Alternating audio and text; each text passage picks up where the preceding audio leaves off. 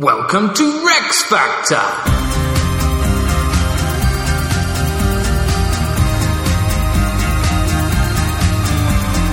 This week, Charles the First.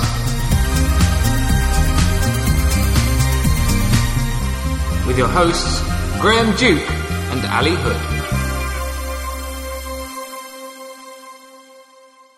Hello. Hello. Welcome to Rex Factor reviewing all the kings and queens of England from Alfred the Great to Elizabeth II. Now, um, we're doing Charles I this week, and Ali had a brilliant fact.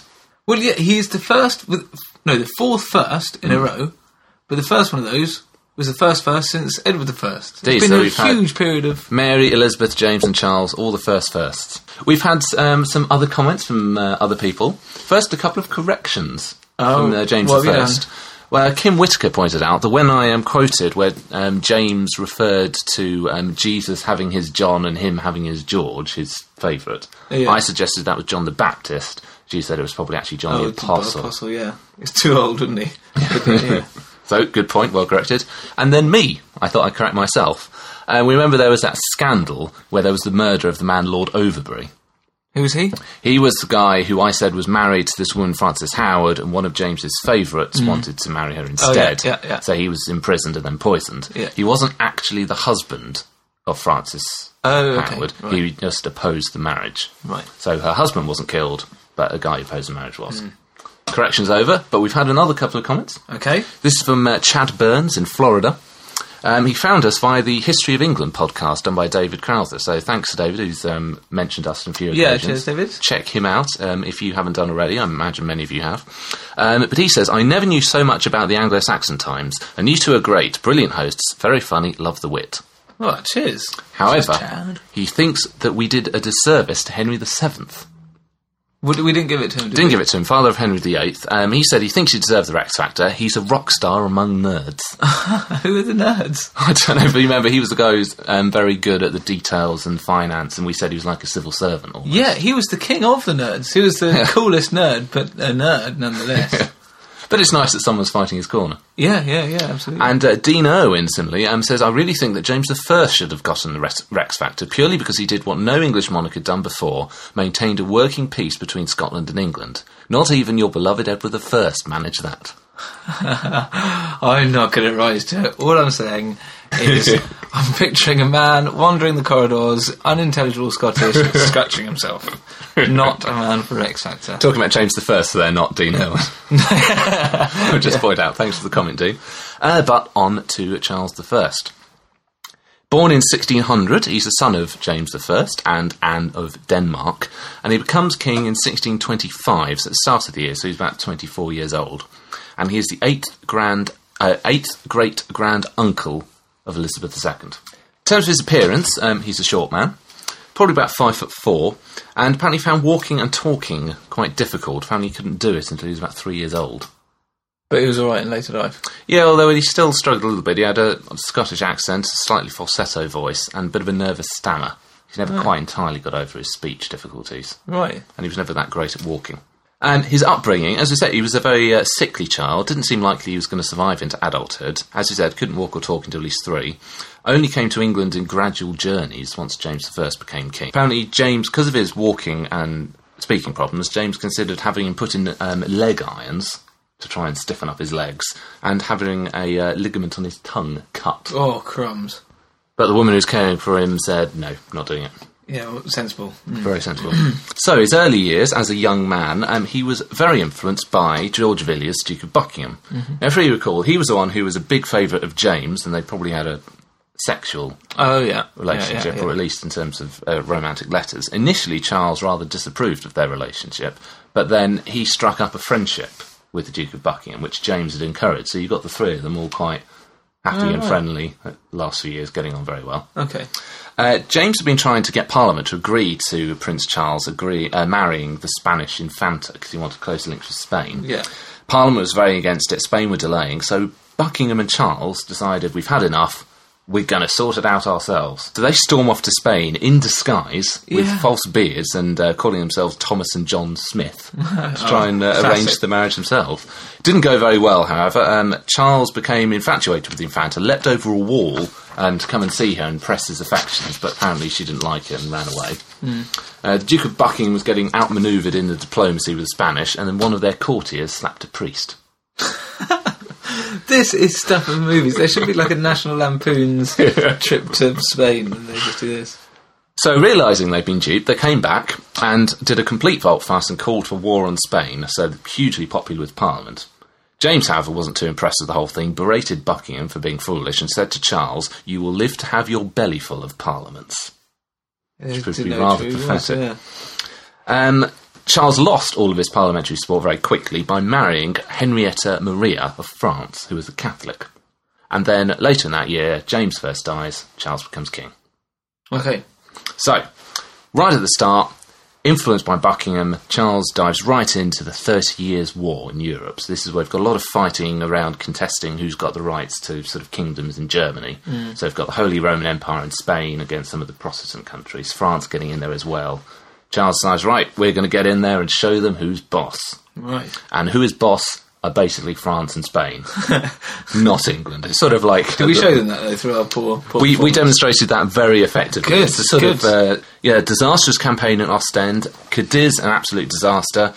They were initially in a sort of alliance with France because he'd married Henrietta Maria, but that turned into them um, declaring war, and then Buckingham led a disastrous campaign into La Rochelle. So all across the board, English campaigns, total They ended wipeout. up invading France. trying to, but failing. Right. So they failed against Spain and against France. Good. Well done. These guys are good. Parliament aren't impressed. No. They are agitated by disastrous campaigns. Buckingham's leadership, in particular, refused to grant any further military subsidy, and um, in 1626 and 1628 uh, tried to impeach Buckingham, saying, "Look, he's giving you terrible advice. He's a rubbish commander. We want to get rid of him." And Charles said, "I take on board what you're saying, and I'm going to dissolve Parliament." So, Parliament no longer in session. Charles does grudgingly accept a petition of rights from Parliament, which sort of is a protest against some of the financial expedients he put in place to fund his campaigns. Mm. But more is being planned, but 1628, Duke of Buckingham is assassinated by a disaffected soldier called John Felton. Right. Charles So is really absolutely devastated. His closest friend, almost like a big brother to him, he really leaned on him. And he was also upset because in London there was quite a lot of rejoicing. Oh, a bit harsh. John Felton's sort of set up as this sort of hero. I mean, he was executed, obviously, but uh, became some heroic figure. So Charles not very happy about the way they've reacted to the death of his great friend. 1629 Parliament. Um, so the main oppositional leader was a man called Sir John Eliot, who had been particularly strong in his opposition to Buckingham, and Charles partly blamed um, for raising some of the fanaticism which led to Buckingham's death. What year was that, sorry? This is 1629 now. Okay. Right. Um, so Eliot and other people raise opposition to some of the repressive measures that Charles had been putting in place for finance and raising money. Charles not very happy with it, and also some criticism of his religious stance. So Charles ordered the Speaker to dissolve Parliament.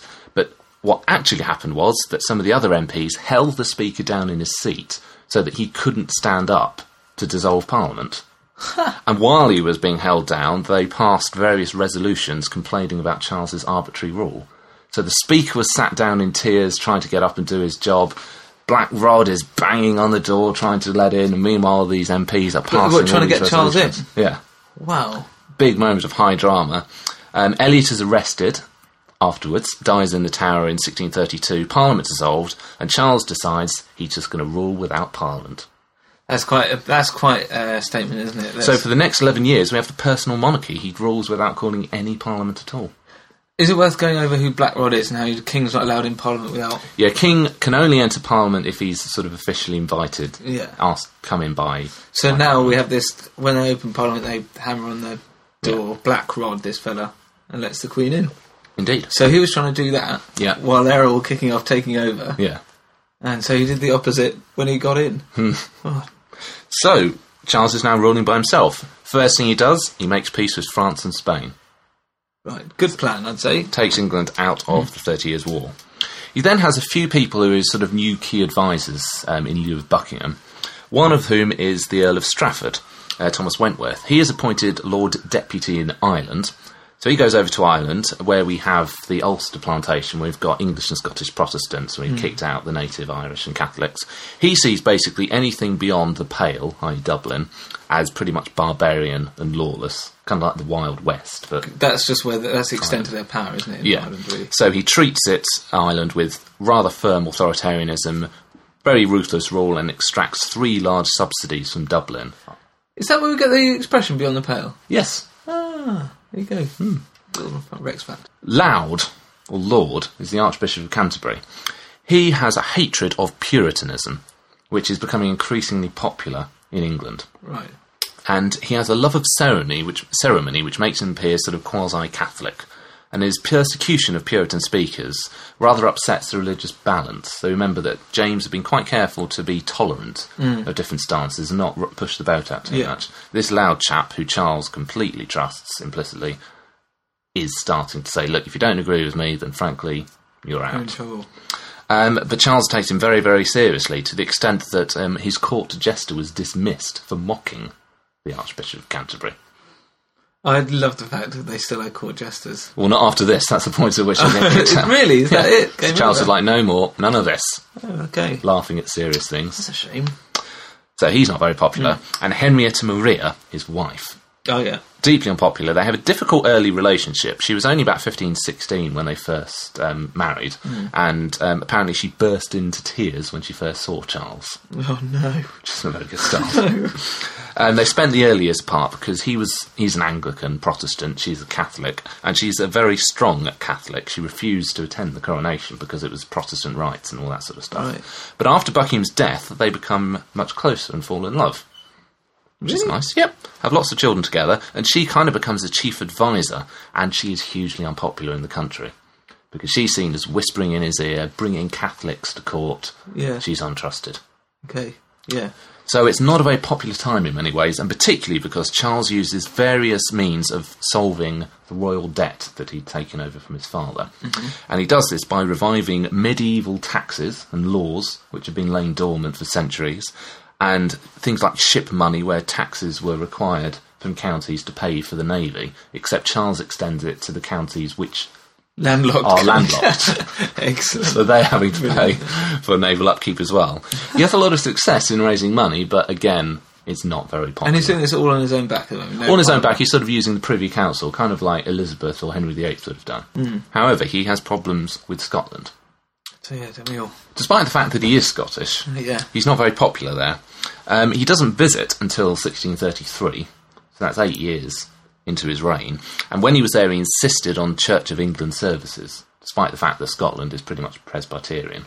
Right. Yeah. So he's already irking them. What's more, he increases the taxation dramatically. So there was more in his first two years than for the whole of James's reign, pretty much. wow. Really That's ups quite a. ups the tax. We remember Laud, his Archbishop of Canterbury. Together, they decide that England and Scotland, under one kingdom, should have the same religious system. So they try to impose the Anglican prayer book on Scotland. Haven't they learned anything? They haven't because it is hugely unpopular. Huge rebellion takes place in Scotland under this sort of Presbyterian kirk, and the National Covenant is formed. These sort of Scottish nobles who'd formed this rebellion against um, Charles and what he's trying to do. 1639, we have the First Bishops' War. Charles raises an army, marches to Berwick. Neither side really want to fight, so we have the pacification of Berwick, namely a temporary sort of peace. Uh, But- peace. But but this isn't this isn't the Scots and the English great. I mean, the, all the Scottish army are Scottish, Hmm. presumably, but the the Act of Union has already passed, so it's more. No, there war. hasn't been an Act of union. If we recall, James had failed to get a political union. We've got a union of the crowns, because Charles is king of both kingdoms, So oh, we mentioned this. So it's like England and Canada going to war. but they are They're same- separate kingdoms. Same Yeah. king, but different political Yeah, systems. Okay, yeah. And so they have a temporary peace, but Charles, he's out of money, he wants to raise another army to sort it all out. He has to call back Parliament. Oh, that'll teach him. So in 1640, we have what is called the Short Parliament. Charles raise, uh, brings them together, says, Look, I need money to invade Scotland. Instead, the Commons decide that they want to air basically 11 years' worth of grievances. Yeah, you Charles. would? Yeah. Here's a list of things we want to talk about first. Yeah. And Charles can't be bothered with that, so dissolves it after a few weeks without getting any money. Yeah. Okay. Well, if you're going to bring all that up, Yeah. yeah. Don't even bother. So then in 1640 we have the Second Bishop's War. Um, Strafford comes back from Ireland to over to England and says to Charles, look, we've got to do what we did in Ireland, just taking no nonsense from anyone, all out war, pacify Scots. So, take an army up to Scotland, and the Scots rout the English at the Battle of Newburn. What more, they occupy Northumberland and County Durham Wow. and uh, basically say, unless you sign, give us lots and lots of money, we're not going to leave. Can, I just need to get this a little bit more straight in my head. Yeah. Different political systems, same king. Yes. The Parliament of England doesn't want to go to war against Scotland because they see it as too expensive.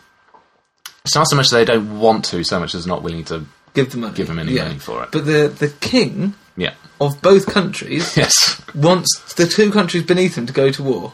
To Well, force- I mean, essentially, he would say that the Scots are rebelling. So he would say that part of his kingdom is rebelling against him, and he's going to enforce his rule. right, but he is the Scottish king He is the king of Scotland. And Scottish. I mean, there's Scottish. English kings have been king of Scotland. Oh, this is Yeah. ridiculous. Right. But basically, what's happened is that Charles has tried to enforce his rule against the Kingdom of Scotland, Mm. which he is king of, and they have defeated him so much that they've actually invaded the north of England Mm. and said, We're not leaving until you pay us.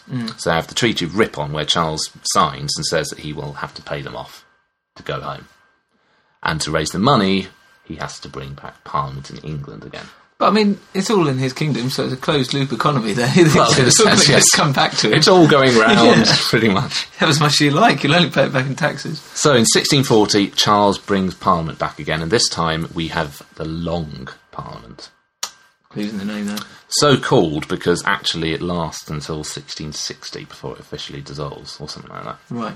So, yeah, this Yeah. is a pretty long And what session. date is this? So 16? 1640 is when it starts. The new man, sort of in charge, he's not a prime minister, but he's the main sort of leader of the opposition to Charles, uh, is a man called John Pym. And the MPs are pushing hard against, again, Charles's previous abuses in the personal monarchy. And they really want to preserve their own freedom so that Charles can't be just dissolving them willy nilly. Yeah. And they also really oppose to his advisors, such as the Archbishop of Canterbury Laud and the Earl of Strafford. So, Charles has to make various concessions. Laud, the Archbishop, is impeached Right. and imprisoned. Uh, the Triennial Act requires Parliament to be summoned at least once every three years, so we can't have 11 years without him bothering again.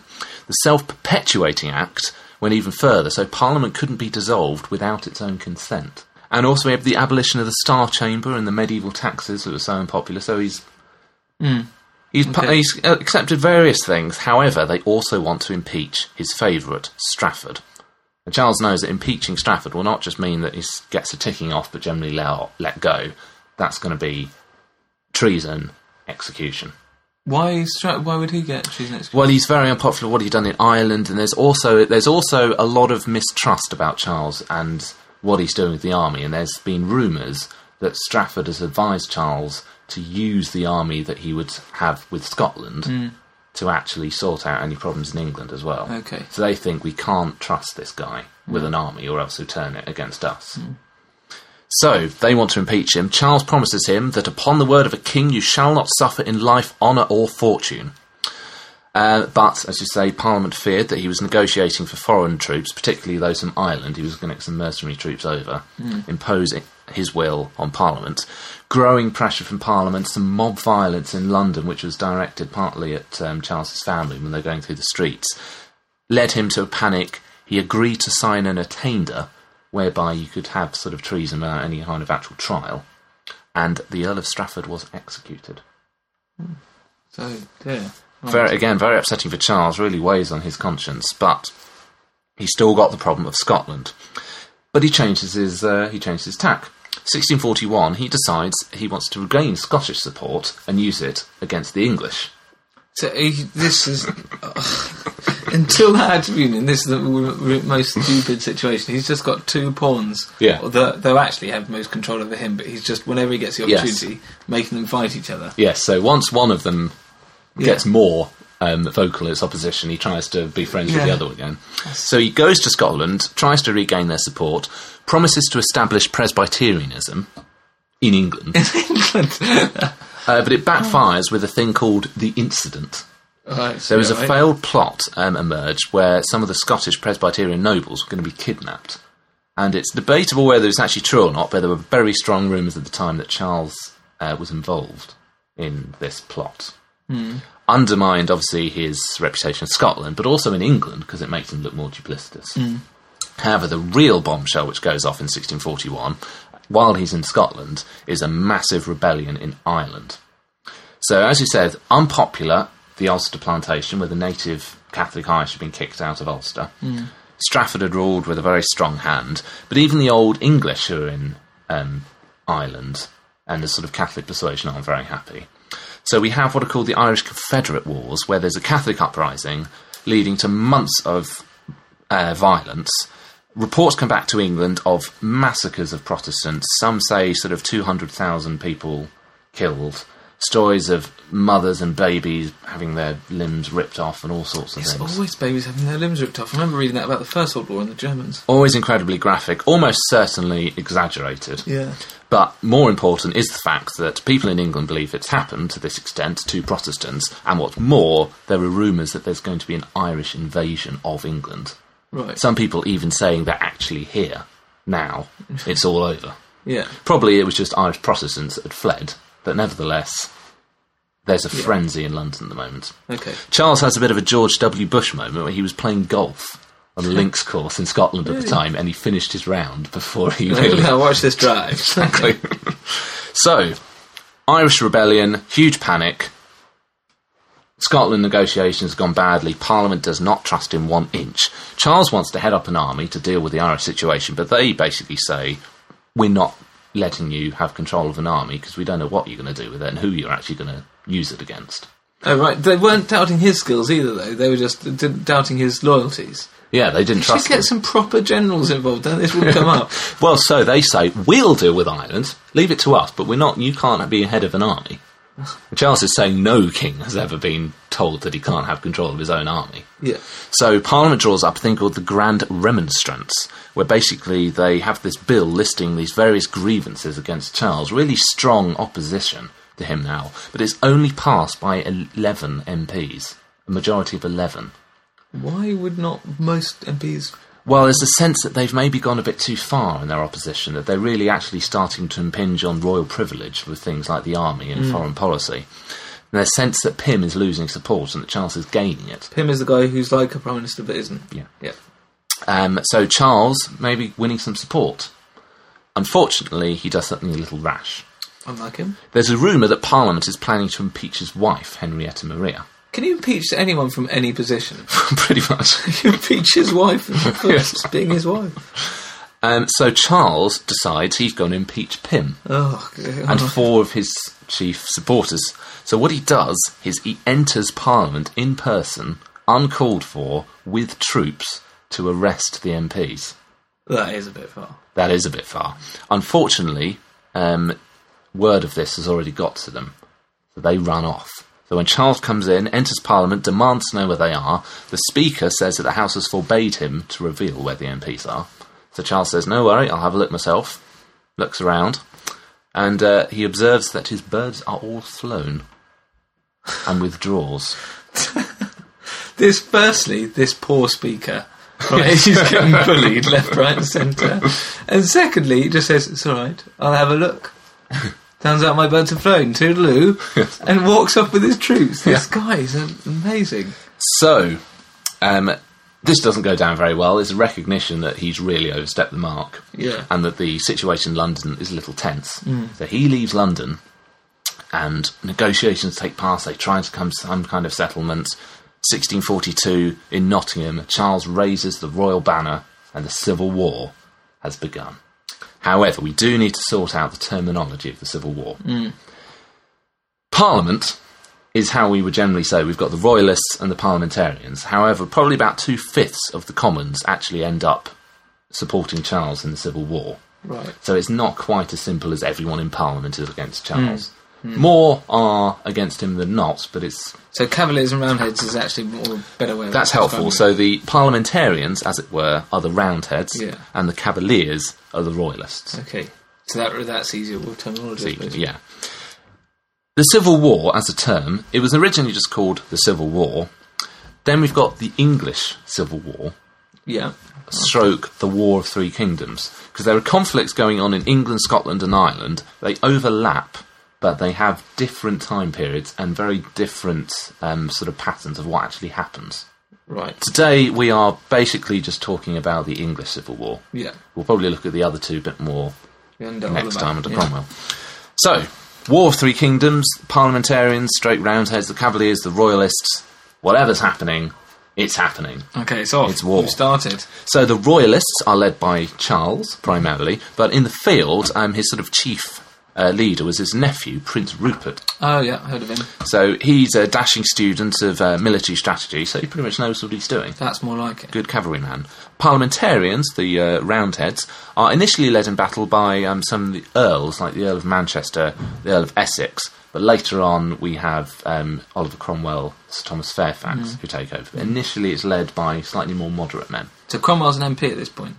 Cromwell is, Fairfax isn't. Right. So, initially, it starts very well for Charles.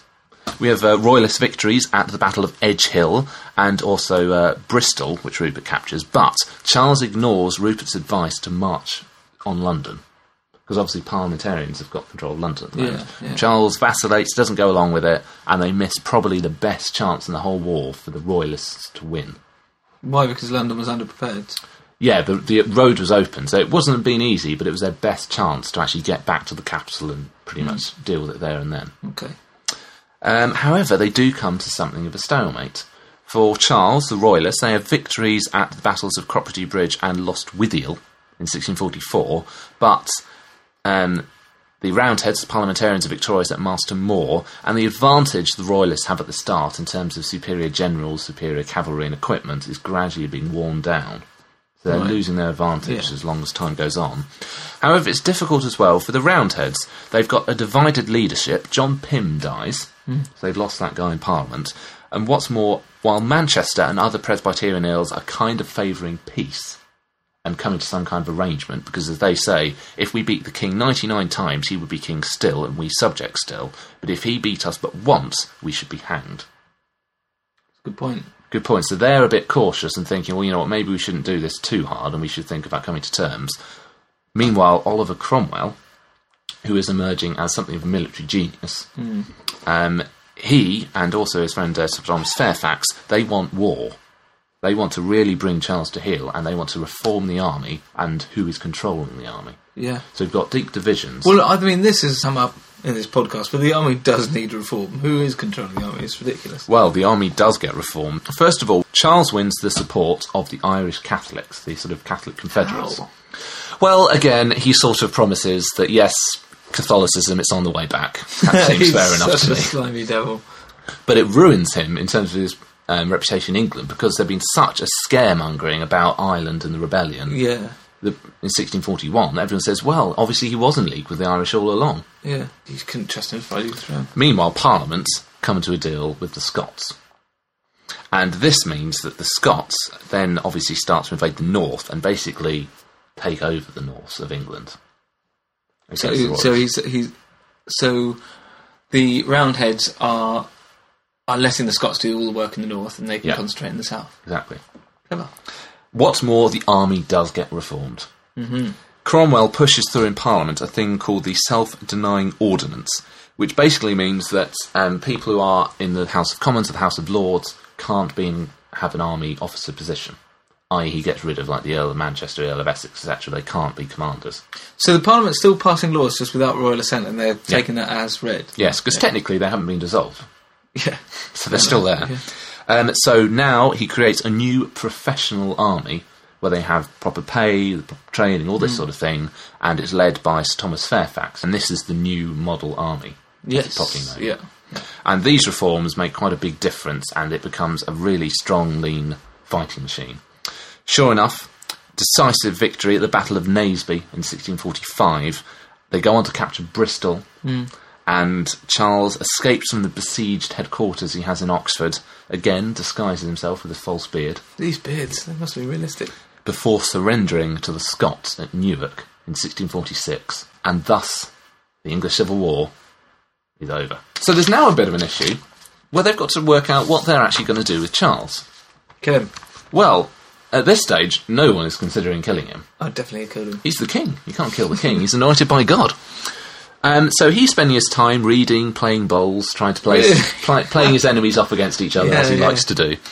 Um, technically, the Long Parliament's still in session, but loads of the MPs that were there originally are no longer there, and Charles is technically still king. So they're not quite sure what to do. Eventually, Cromwell just takes decisive action. He's come, been given over by the Scots, and Cromwell brings him into Parliament's custody. So there are negotiations between Charles and Parliament uh, via Cromwell and Fairfax. They want a written constitution where Charles's power is officially there and restricted. Um, they propose relative freedoms for different religions. Charles agrees to it, but it's rejected by Parliament. And in particular, the religious element is important. We focus probably more on the personal political, but the new model army has to be well Protestant and Puritan. They're They're Puritans. yeah, they're Oh, very they're strong, very strong and Puritan. So the religious element is very important to the new model army, and they put increasing pressure on Parliament, who are more moderate and wanting Hmm. to come to an accord. But the army are very opposed to Charles. Right. Charles hears in a plot to assassinate him in 1648, so he flees from Hampton Court to the Isle of Man. He doesn't go off to France. Instead, he starts negotiating with Scotland again Oh, this guy. promises to um, introduce Presbyterianism in England if they come to his aid, and they do.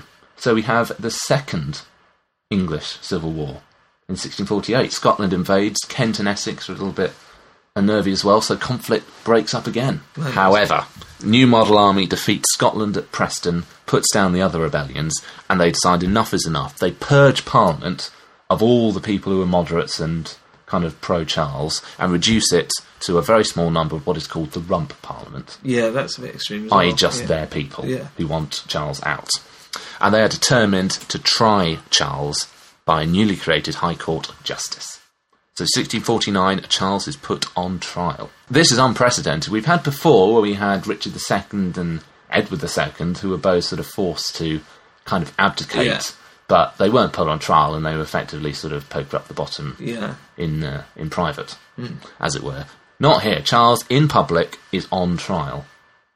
Yeah. Charles argues that he can't be tried because he's king. It's a good position. That's what I'd say. He can't be guilty of treason because treason is a crime against the king, Yeah. and he's the king. Yeah. Is he, was he a lawyer? Well, he's, he's a very astute man. He does rise to the occasion. He really puts on a tour de force. Um, he's tried as Charles Stuart, however. Right.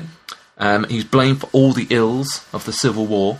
Um, he refuses to plead, which means that technically they can't have any witnesses or anything because he's not put in a plea, but they do anyway. There's clearly not going to be a lot of um, legal um, No sensitivity yeah, here. yeah. Verdict is assured, and he's found guilty and sentenced to death. And that's 1649. 30th of January 1649, gets up at about 5 o'clock, very cold, obviously, wears a double shirt so that he wouldn't look like he would tremble and being scared.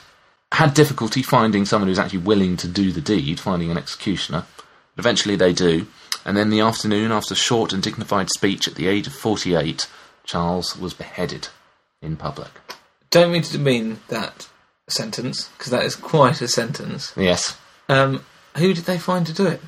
Well, I don't. It's never actually technically known. Anonymity you- was assured. But when they say find someone to do it, they're finding axemen to do it. They weren't Yes, just like, will anyone just- do this? Hands up. Who's willing to do it? Someone Someone I need the money. It's not.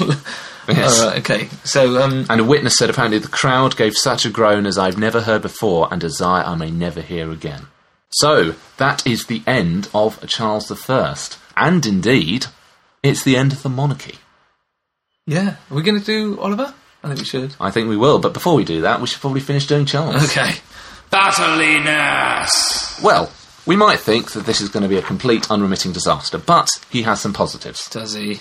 First of all, the Sovereign of the Seas. That's a good title. Charles had spent lots of money in the navy. Of course, he had the ship money, so he's getting all the inland counties to pay for his navy. Um, and he built one of the world's largest ships, the Sovereign of the Seas. Apparently, it was twice as large as a normal warship. Um, it had a three decks. Uh, it cost about forty thousand pounds, which would usually be enough to build six warships. Right.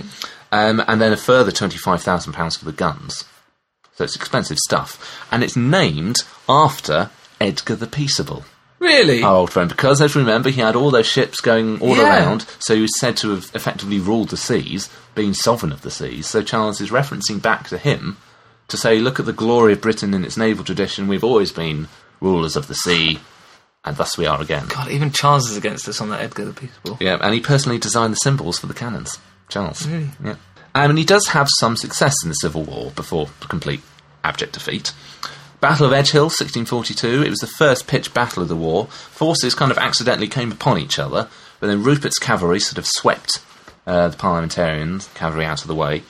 Then the infantry held firm, a bit of a standoff, but Charles stares off his rival, the Earl of Essex, and Essex retreats, leaving the road open to London. So Charles, you know, he held his ground, So he just claimed a sort of moral victory. It wasn't a literally standing, looking at each other, and eventually one of them turned. He's up. one, we're off. Yeah. Okay. But, you know, he stands his ground, does well.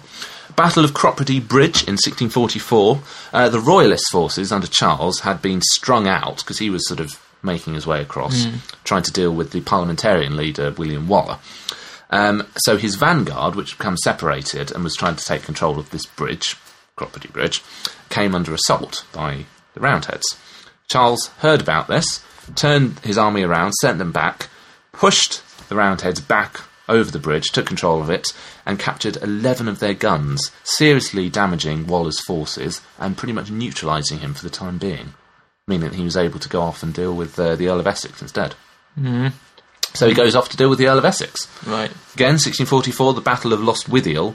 Charles, marching west towards Cornwall in pursuit of the Earl of Essex, outnumbers him, outpositions him, and Essex, realising he's completely lost the position, escapes by boat and left his 6,000 men, all of his guns and artillery train for Charles to capture. When you say Charles, He was at the head of this army. He was, the He head of was army, definitely yeah. the head of He this was. He personally can be credited for Cropredy and Lostwithiel. I think Edgehill is more Rupert. okay, right. You know, he has some success, I don't and- know why I'm reluctant to give it to him, but yeah. and he has personal bravery. I think personally, when I'd come into this, I presume that Charles was this sort of Forget. lofty figurehead who had no idea what was going on and was probably in a big house somewhere while all this fighting Yeah. was going on. Yeah. But no, he actually, James I had advised him. Remember, he was the Rex Pacificus, Mm. who didn't want anything to do war. He advised Charles to wear light armour if he ever came to battle so that he could run away quickly. very much like very James. But Charles, he's there, he moves among his troops, he's in battle, he's you know exposing himself to danger. He is personally brave. He is not concerned for his own safety. Well, he's bad enough at walking. That is very brave. Indeed, yes. And he is, in a way, Rex Bellicose. He spends over half his reign at war. Hmm. Admittedly, some of it with his own subjects, but nevertheless, yeah, he is battling. Hmm. But, Big butt. and it's a big but. First of all, we had the Thirty Years' War right at the start of the reign, 1625 to 29. I'd say that was a great success. Would you? Yeah. Yeah, As you said. yeah, well, he said we set out to prove who was boss, and I think we did that. we did indeed. Um, so, as you said, we had the Thirty Years' Rule. Um, so, his brother-in-law Frederick was contesting to be sort of king of Bohemia and sort of Germany. France was under the rule of Louis XIII and the chief minister Cardinal Richelieu, very canny chap. And Spain was still a great power under Philip III, who was financing the Catholic armies of the Holy Roman Empire. So that's the, sort of the context. First of all, in 1625, the Duke of Buckingham planned a grand naval assault on Spain, um, where he was going to capture the treasure from the ships coming back from America, break the supply chain um, into Europe, and then capture Cadiz. What he actually did was he captured a fort outside of Cadiz, while Cadiz itself got nicely set up in case he tried to invade them instead. This was just a mistake. I think he did, in fact, get the wrong, the wrong bit. Uh, failed to capture any of the Spanish ships because he hadn't given strong enough orders to his men, so they all just came back with their gold untroubled. And um, his men were undersupplied, set out without enough drink. The men were allowed to drink from local houses, and instead, what they basically did was just found lots of beer and wine. Mm, and literally, they did. They got hammered, completely drunk, and were forced to withdraw back onto the ships, drunk, without firing any shots at all. Wow. Laughing stock. This guy is hopeless. 1627, the siege of Saint-Martin-de-Ré. Uh, Buckingham's diplomacy with France fallen through to the extent that they then end up at war. So he lands with an invasion force of about 6,000 to the Isle of Ré, hoping to sort of capture La Rochelle. But, surprisingly enough, it's a disaster. Cannons are too small, disease is rife. The siege engineer drowns when they first land, so no one really knows what they should be doing to besiege Brilliant. this place. And in the final assault, the ladders are too small. Oh, we've had this before. We've had this before. Brilliant. He ends up leaving after being reinforced, losing about 5,000 out of 7,000 men. Crikey, Moses. So Sir John Eliot, the parliamentarian hmm. leader at the time, said, Our honour is ruined, our ships are sunk, our men perish not by the sword, not by an enemy, but by those we trust. We were hopeless. England is the laughing stock of Europe, hence why Parliament keeps trying to impeach Buckingham, because Yeah. it's like, this guy has no yeah, idea. he's got no idea. Um, England forced to pull out of the Thirty Years' War, huge damage to England's reputation. Hmm, hmm, totally, yeah.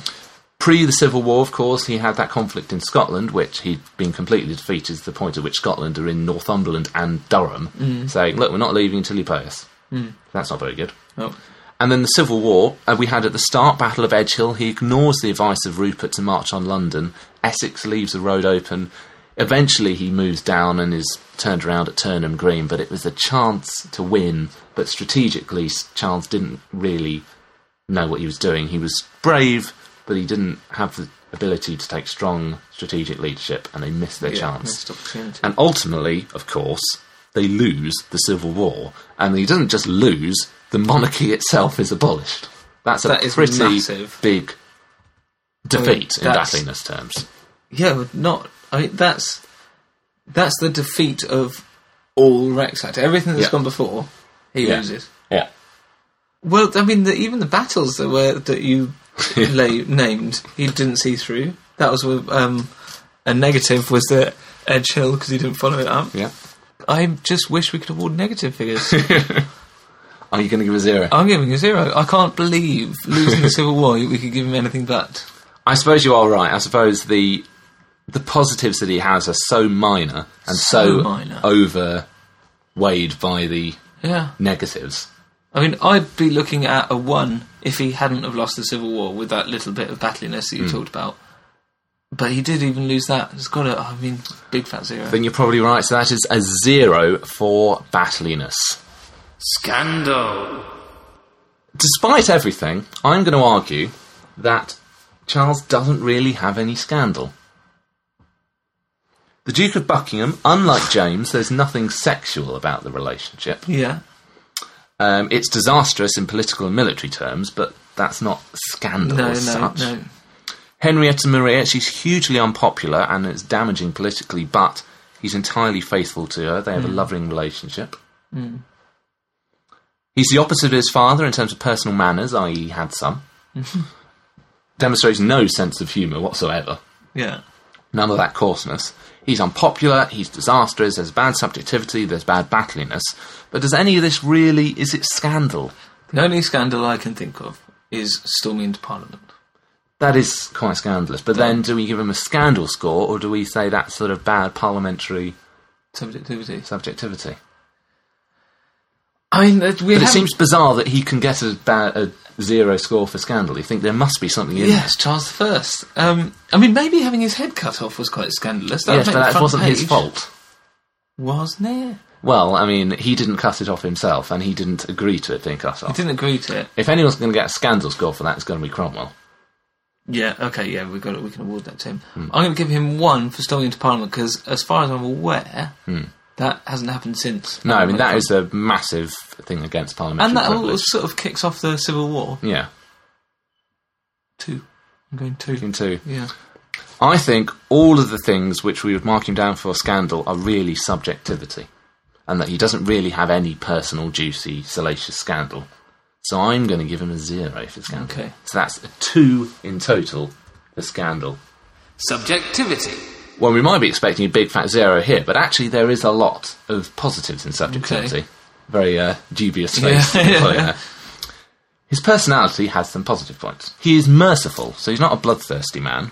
Um, at the Battle of Lostwithiel, we remember the Earl of Essex abandoned his 6,000 men to Charles. Mm. Charles lets them, he, they have to put down their arms, but he lets them march away. He's not going to kill them or take them prisoner, Oh, so he lets them all off. okay. That's pretty good. That's pretty good. Bad for battliness, but Bad for battliness, yes. He also brings in court etiquette. We Remember that James had all been very uncouth, very coarse. Charles restores order and civility, much more uh, controlled, strict rules of contact and of practice. So Venetian ambassador observes, the nobles do not enter his apartments in confusion as heretofore, but each rank has its appointed place. He will set apart a day for public audience, and he does not wish anyone to be introduced to him unless sent for. So everything's much more structured and efficient and ordered. Lucy Hutchinson, who was a Puritan um, at the time, thus not um, in favour of Charles, but she admitted King Charles was temperate, chaste, and serious, so that the fools and bawds, mimics, and catamites of the former court grew out of fashion. It was less offensive than the bawdry and profane abusive wit which is the only exercise of the other court, I under James. So everything's much more, Yeah. you know, right and proper under But Charles. it sounds more fun under James. And he is a cultural connoisseur. Perhaps the most culturally connoisseur-really typed monarch that England has in its history. Widely recognised as such, vast collection of artwork, some of the great paintings of the age. He had works by Raphael. Uh, Rubens came over and painted a ceiling of banqueting house in Whitehall in memory of James I. Is that still there? It is still there, I believe. And Rubens thought Charles himself was one of the most knowledgeable people he'd met in terms of art in Europe. Um, Anthony van Dyck was commissioned to do portraits of Charles and the royal family, so we have these magnificent, beautiful portraits which give Charles this sort of That's the one I'm thinking yeah. of the little pointy little beard. pointy beard, one of him on his horse. And his personal monarchy, he does some good stuff. He works hard to make it work, and he does manage a decade without parliament. Hmm. It's quite impressive. Peace treaties with France and Spain takes England out of the Thirty Years' War, which is pretty devastating for continental Europe. And in finance, 1629 the royal debt was about 2 million, but in the mid 1630s he'd reduced this to about 1 million. Because of all the land. Yeah, so he'd increased royal revenues but lived more within his means, unlike James. Yeah. And we should also credit him for his death. What? He dies well. Oh, he does. He does. Yeah. dies yeah, very yeah, well. His chief concern in his final years is the succession of his son, who will be Charles II. Mm. He's all on his own. Henry Met- Henrietta Maria left for France 1644. His eldest sons, Charles and James, are also abroad. He doesn't. Ca- Charles first doesn't care about his own fate. All he cares about is the succession of his son. Where is his son in the? In He's in France Right. Yeah. So when things are getting bad, he dispatches his most able minister, Sir Edward Hyde, to accompany his son, um, give him advice, and if necessary, accompany him into exile. So his best man he sent off to be with his son. And in 1646, he says to the Privy Council, I conjure you by your unspotted faithfulness, by all that you love, by all that is good, that no threatenings, no apprehensions of danger to my person make you stir one jot from any foundation in relation to that authority which the Prince of Wales is born to. In other words, he's saying, whatever they do to me, your first priority is to make sure that my son hmm. is alright and becomes king. Well, okay. He writes a letter, a lengthy letter to him the day before his execution and giving him advice on kingship, urging him never to rely on one man's counsel. I'll never take any advice from me. Yeah. I think it would be the first one. But he, he learned some of the lessons. And of course, his actual execution, the trial, he conducts himself with great dignity, he claims that he's standing for the liberties, the laws, and the religion of his people. He wants to die well, so we have the double shirt so he doesn't look frightened, Yeah. a dignified speech forgiving his enemy, saying that he dies in the Church of England. And for most people, because he's been so detached, this is the defining, if not only, image Yeah. that they have of Charles, and it's a very good one. So it leads to the cult of him as a martyr king. He becomes the only saint of the Church of England. really? Hmm. St. Charles? Yes. Never heard of that. And he hugely adds to the esteem of the monarchy in a way that he'd never done actually for the rest of his reign, but in his death, he gives it such prestige and honour that Yeah. that keeps the flame flickering for Charles II. yeah. Well, it was his, his last chance, wasn't it? I'm just glad he But he takes it. But he Yeah. takes it. However, there are one or two less positive elements. Mm-hmm. His personality. He's very detached. His court protocol was basically designed to keep him away from people, so you could only speak to him by appointment. And even then, he hated discussion, and he'd often reply curtly or just silent. Not small talk then. Not small talk. I'm, I'm, I'm liking him then. And as you said, he was controlled to the point of being pretty dull. Like you said, no court jesters, no fun, probably never drunk in the whole of his life. So he's not actually very, you know, lively, Yeah. fun chap. And as we've touched upon once or twice, he's a little bit duplicitous. Y- A little bit. Frequently breaks his word, considered that as a king he was basically above being held to his word. Right. Okay. So he doesn't see a problem with it. Everybody else does, so he makes contradictory promises to Scottish Presbyterians, Irish Catholics, English Anglicans, and Puritans. The lack of trust is a key factor in the Civil War happening. Yeah, and in the way that it ultimately is resolved. Because before the, the Second Civil War, no one, the majority of people do not want him to be executed or for there to be a republic. Hmm. That's a minority view, but his sort of duplicitousness arguably pushes Yeah, totally. Like, to the point where that can happen. yeah, if you can't trust what he's saying, you're never Hmm. going to follow him. and he was completely inflexible because he's sort of so he was quite shy and insecure. He's in, and he was basically overreacted to criticism to the point where he would just take the opposite stand and just wouldn't move from it, would not compromise. So it was impossible to really deal with him because he was couldn't be trusted anyway. Yeah, no, it's nasty to work like that. As William Laud, the Archbishop of Canterbury, said, he was a mild and gracious prince who knew not how to be or to be made great. His wife, Henrietta Maria, very unpopular, didn't do a lot of good for him in terms of how it went with Parliament. She was right unpopular at the start for being French and Catholic. At the coronation, as you said, she refused to attend because it was a Protestant church and Protestant rites. She got so upset she apparently smashed window panes with her bare fists. Really? Saying, "I'm not Wowzers. She's a strong, uh, strong and lively character. She comes to be Charles's sort of main advisor, but she's got little understanding or sympathy with English people or politics. And she was one of the people who really urged him to arrest the five MPs, which was obviously ultimately so disastrous. Um, she brings a lot of the sort of Catholic art and court, um, the grandeur of Rome. She tries to bring it to England, and she also has Catholic priests and monks and friars in her entourage. So these people haven't been seen in England for you know 50, 60 years. It's quite an anathema, and there's a sense that she's bringing Catholicism back Yeah, unpopular. whispering in Charles's ear. Indeed, uh, Milton, poet, said that Charles was governed and overswayed at home under a feminine usurpation. Most men suspect she had quite perverted him. So she's not popular. No. The personal monarchy was not popular. Yeah, the 11 years. 11 years. Effectively, it's a kind of tyranny. There's no parliament, and it's pretty repressive in a lot of ways. Medieval taxes, we've got the laws of the forests brought back, and indeed, forests are officially enlarged so that you can have bigger fines. Uh, knighthoods, anyone owning land of £40 or more a year. In medieval land, I think Edward III, they were meant to apply for knighthood. This hadn't been an issue for ages and ages So you had to be a, a sir to. you had to if you had land forty pounds a year or more, you had to apply to be a knight. Right. This yeah. is an old law, but it's still there. So Charles just brings it back and fines lots of people because they didn't apply to be a knight when he became king. so that's not very popular. Ship money, as we said, required from 1635, even from inland countries, uh, counties.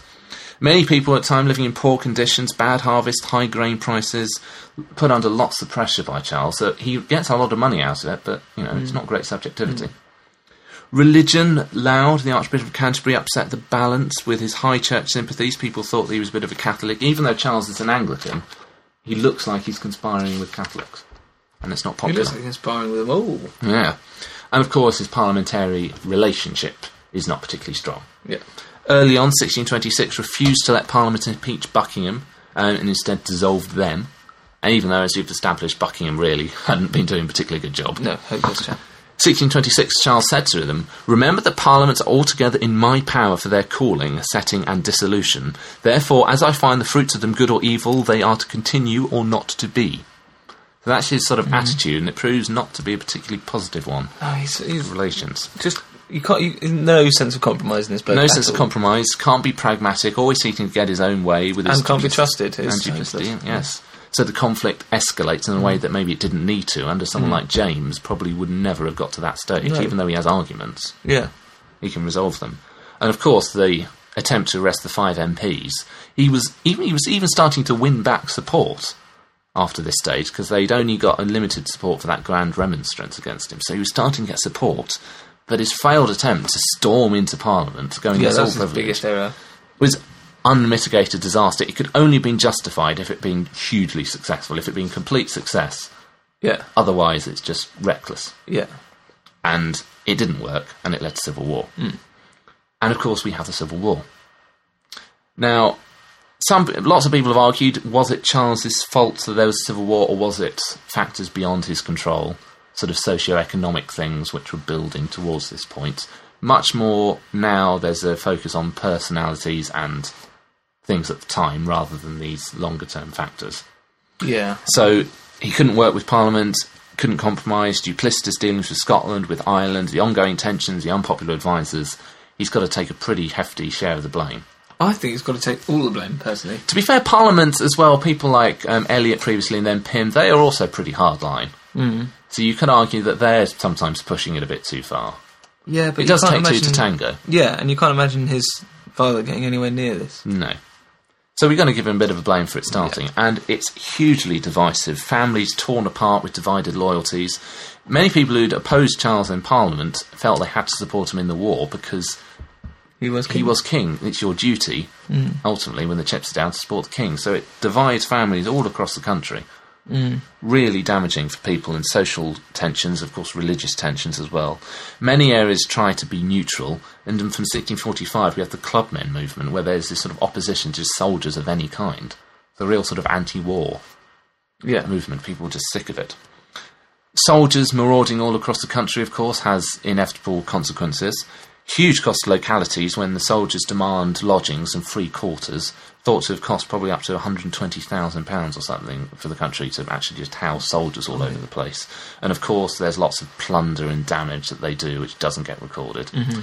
Very damaging for localities putting up with it. In taxation, it probably all costs about £100,000 or something like that, so it's a lot of money that actually costs and it's a national conflict. About a quarter of men in the country serve in the Civil War, and at any one time between 1643 to 1645, about one in ten men were in action in war. Yeah. So it's a huge national conflict. Also, of course, a huge pressure on women with all the men that are at war and the soldiers marauding all over the place. They are under pressure to defend their homes and their towns, working as firefighters, guards, surgeons, and having to maintain the home in harsh Yeah. conditions. Yeah. Very difficult time. Huge debate, of course, over the specific numbers, but it's thought somewhere around 100,000 people probably died in England, What was that? Uh, that which is about 3.7% of the population, which is not an insubstantial number. no? Scotland and Ireland are even more affected. Now, technically, a lot of that is events after Charles is killed and Cromwell, m- particularly in Ireland, of course. Yeah, Cromwell and Ireland. yeah. But it's all events which have been started by Charles. He's put the pressure on these countries, and the impact on Britain overall is huge. It is huge. Hmm. And much like Battliness, Yes. I can't see how I'm going to score him above zero. Well, I mean, Subjectivity, a civil war. yes, a civil war. And what have we got against it? The fact that it was a nice bloke, which also his personality happened to lead to nice bloke, War. sort of on an individual basis. Yeah, and he died well. Well, died well and probably sec- in dying well helped to secure the return of the monarchy. Mm. So he did sort of bring a sort of victory out of the flames of but as far as subjectivity goes, that might not have been a good thing if Cromwell himself had been a nicer character and people had taken to Well, the yes. Republican um, state. I, I mean, it's a civil war. some nice paintings. No, I'm going big fat zero. I can't. I can't give him anything back. We haven't seen the likes of it. Well, I mean, you know, we had the, the anarchy under Stephen. Yeah. Although, what did we give What did we- Stephen? We gave him a five for subjectivity because he was a bit. He could be nice. But I think I think um, in this age, Hmm. we're getting our we are starting to revise our baseline for subjectivity, and the fact that he's not a medieval king Hmm. um, means that you know the the yeah the our the outlook has changed from then, Hmm. and then he thought he wasn't a medieval king imposing those taxes and trying to be absolute. He does try to be like he's a Tudor in effect. yeah. Um, no, no, big zero. I feel kind of sorry. For, I felt more sorry for Charles than I thought I would studying this because it does. He's got a little bit of the air of Henry VI about him. Like he's someone who didn't enter the Wars of the Roses king, so he didn't entirely comfortable with being king.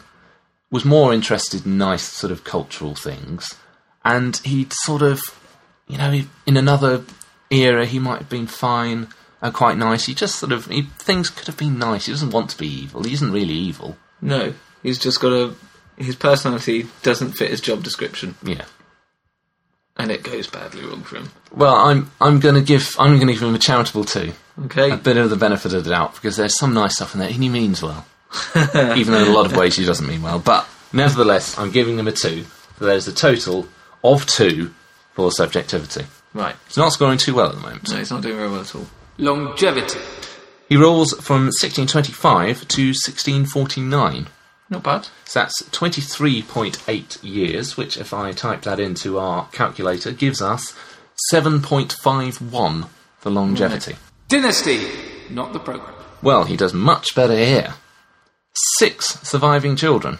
Wow, that's second best. Three died young uh, during his lifetime, but a score of six That is second best. gives him 10.02.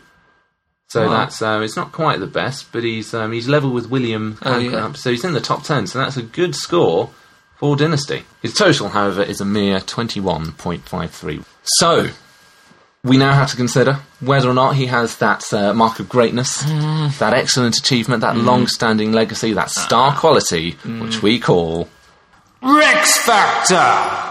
Now, before you leave him, let's go over the positives. In terms of his great legendary status, we've got the Martyr King. He secures that sort of sense of honour and mystique about the monarchy, which lingers this little flickering flame for Charles II to reignite. He dies well. On the other hand, 30 Years' War fiascos, descent into civil war, abolition of the monarchy. Now, they're interesting points. The fact that he died well, he's like, he's like, you know how we're saying John wasn't bad enough to make Rex Factor. Yes. This guy was so bad that that last thing he did, he did well. And if he'd even done that badly, I'd it'd be. I mean, you'd almost want to give him the Rex Factor as the worst possible king. But this guy was hopeless. Um, so the fact that he did things so badly ended up with him being killed, but he died well. No, I mean, the thing is, you're right. I do take your point that everyone knows Charles I because he was killed. He's, so a, he he's a legendary king. legendary He's probably more famous in a way than James. Yeah, yeah. Oh, certainly, yeah. Um, and he doesn't have bonfire night. No? Um, oh, I, I, and you can see, and the, and as you say, the subjectivity stuff. Everyone knows that picture of him on horseback. He looks great, but you are right. He is. A, he would be much better as a figurehead king, and he'd have done that jolly well. Yeah. But I just I can't give him a Rex factor. I can give. I can if if it was um if we were doing different classes of king, or he was what could have been, he'd be right there. But no. No. And it's a no for me as well. He can't win the Rex Factor. He ultimately the Rex Factor was imperiled Yeah, as a result yeah, of his reign. absolutely. He can't win the Rex Factor. It's a big fat no. Apologies to Charles I, who did tweet. Uh, tweeted us Charles I and Did was he? hopeful that he would be winning the Rex Factor. So Special tweeter. Um, I, I hope that I tried to be fairly sympathetic, but um, it's it was never never really uh, never really going to happen. Yeah, well, I hope that Charles tweets us again, but I'm afraid I thought you were hopeless. yes, it it wasn't a hugely successful reign. So that is the end of Charles I, and it is the end of the monarchy. What will happen next? Will we return? I've had fun. I think we should. Uh... It's been good fun, but we're not done. No, I'm joking. We're done um, until Christmas, so we'll wish you a happy Christmas and a good New Year. But in the New Year, we will be back and we will be doing Oliver Cromwell. It's nice, with good bookends, and it starts with another funny one. Starts with a big, a funny one, yes. Good old, Well, you good old laughing Oliver. you loved a gag, didn't you? He did. Puritanical Oliver. always, always see up him- for a laugh. So that's goodbye from me. Cheerio from me.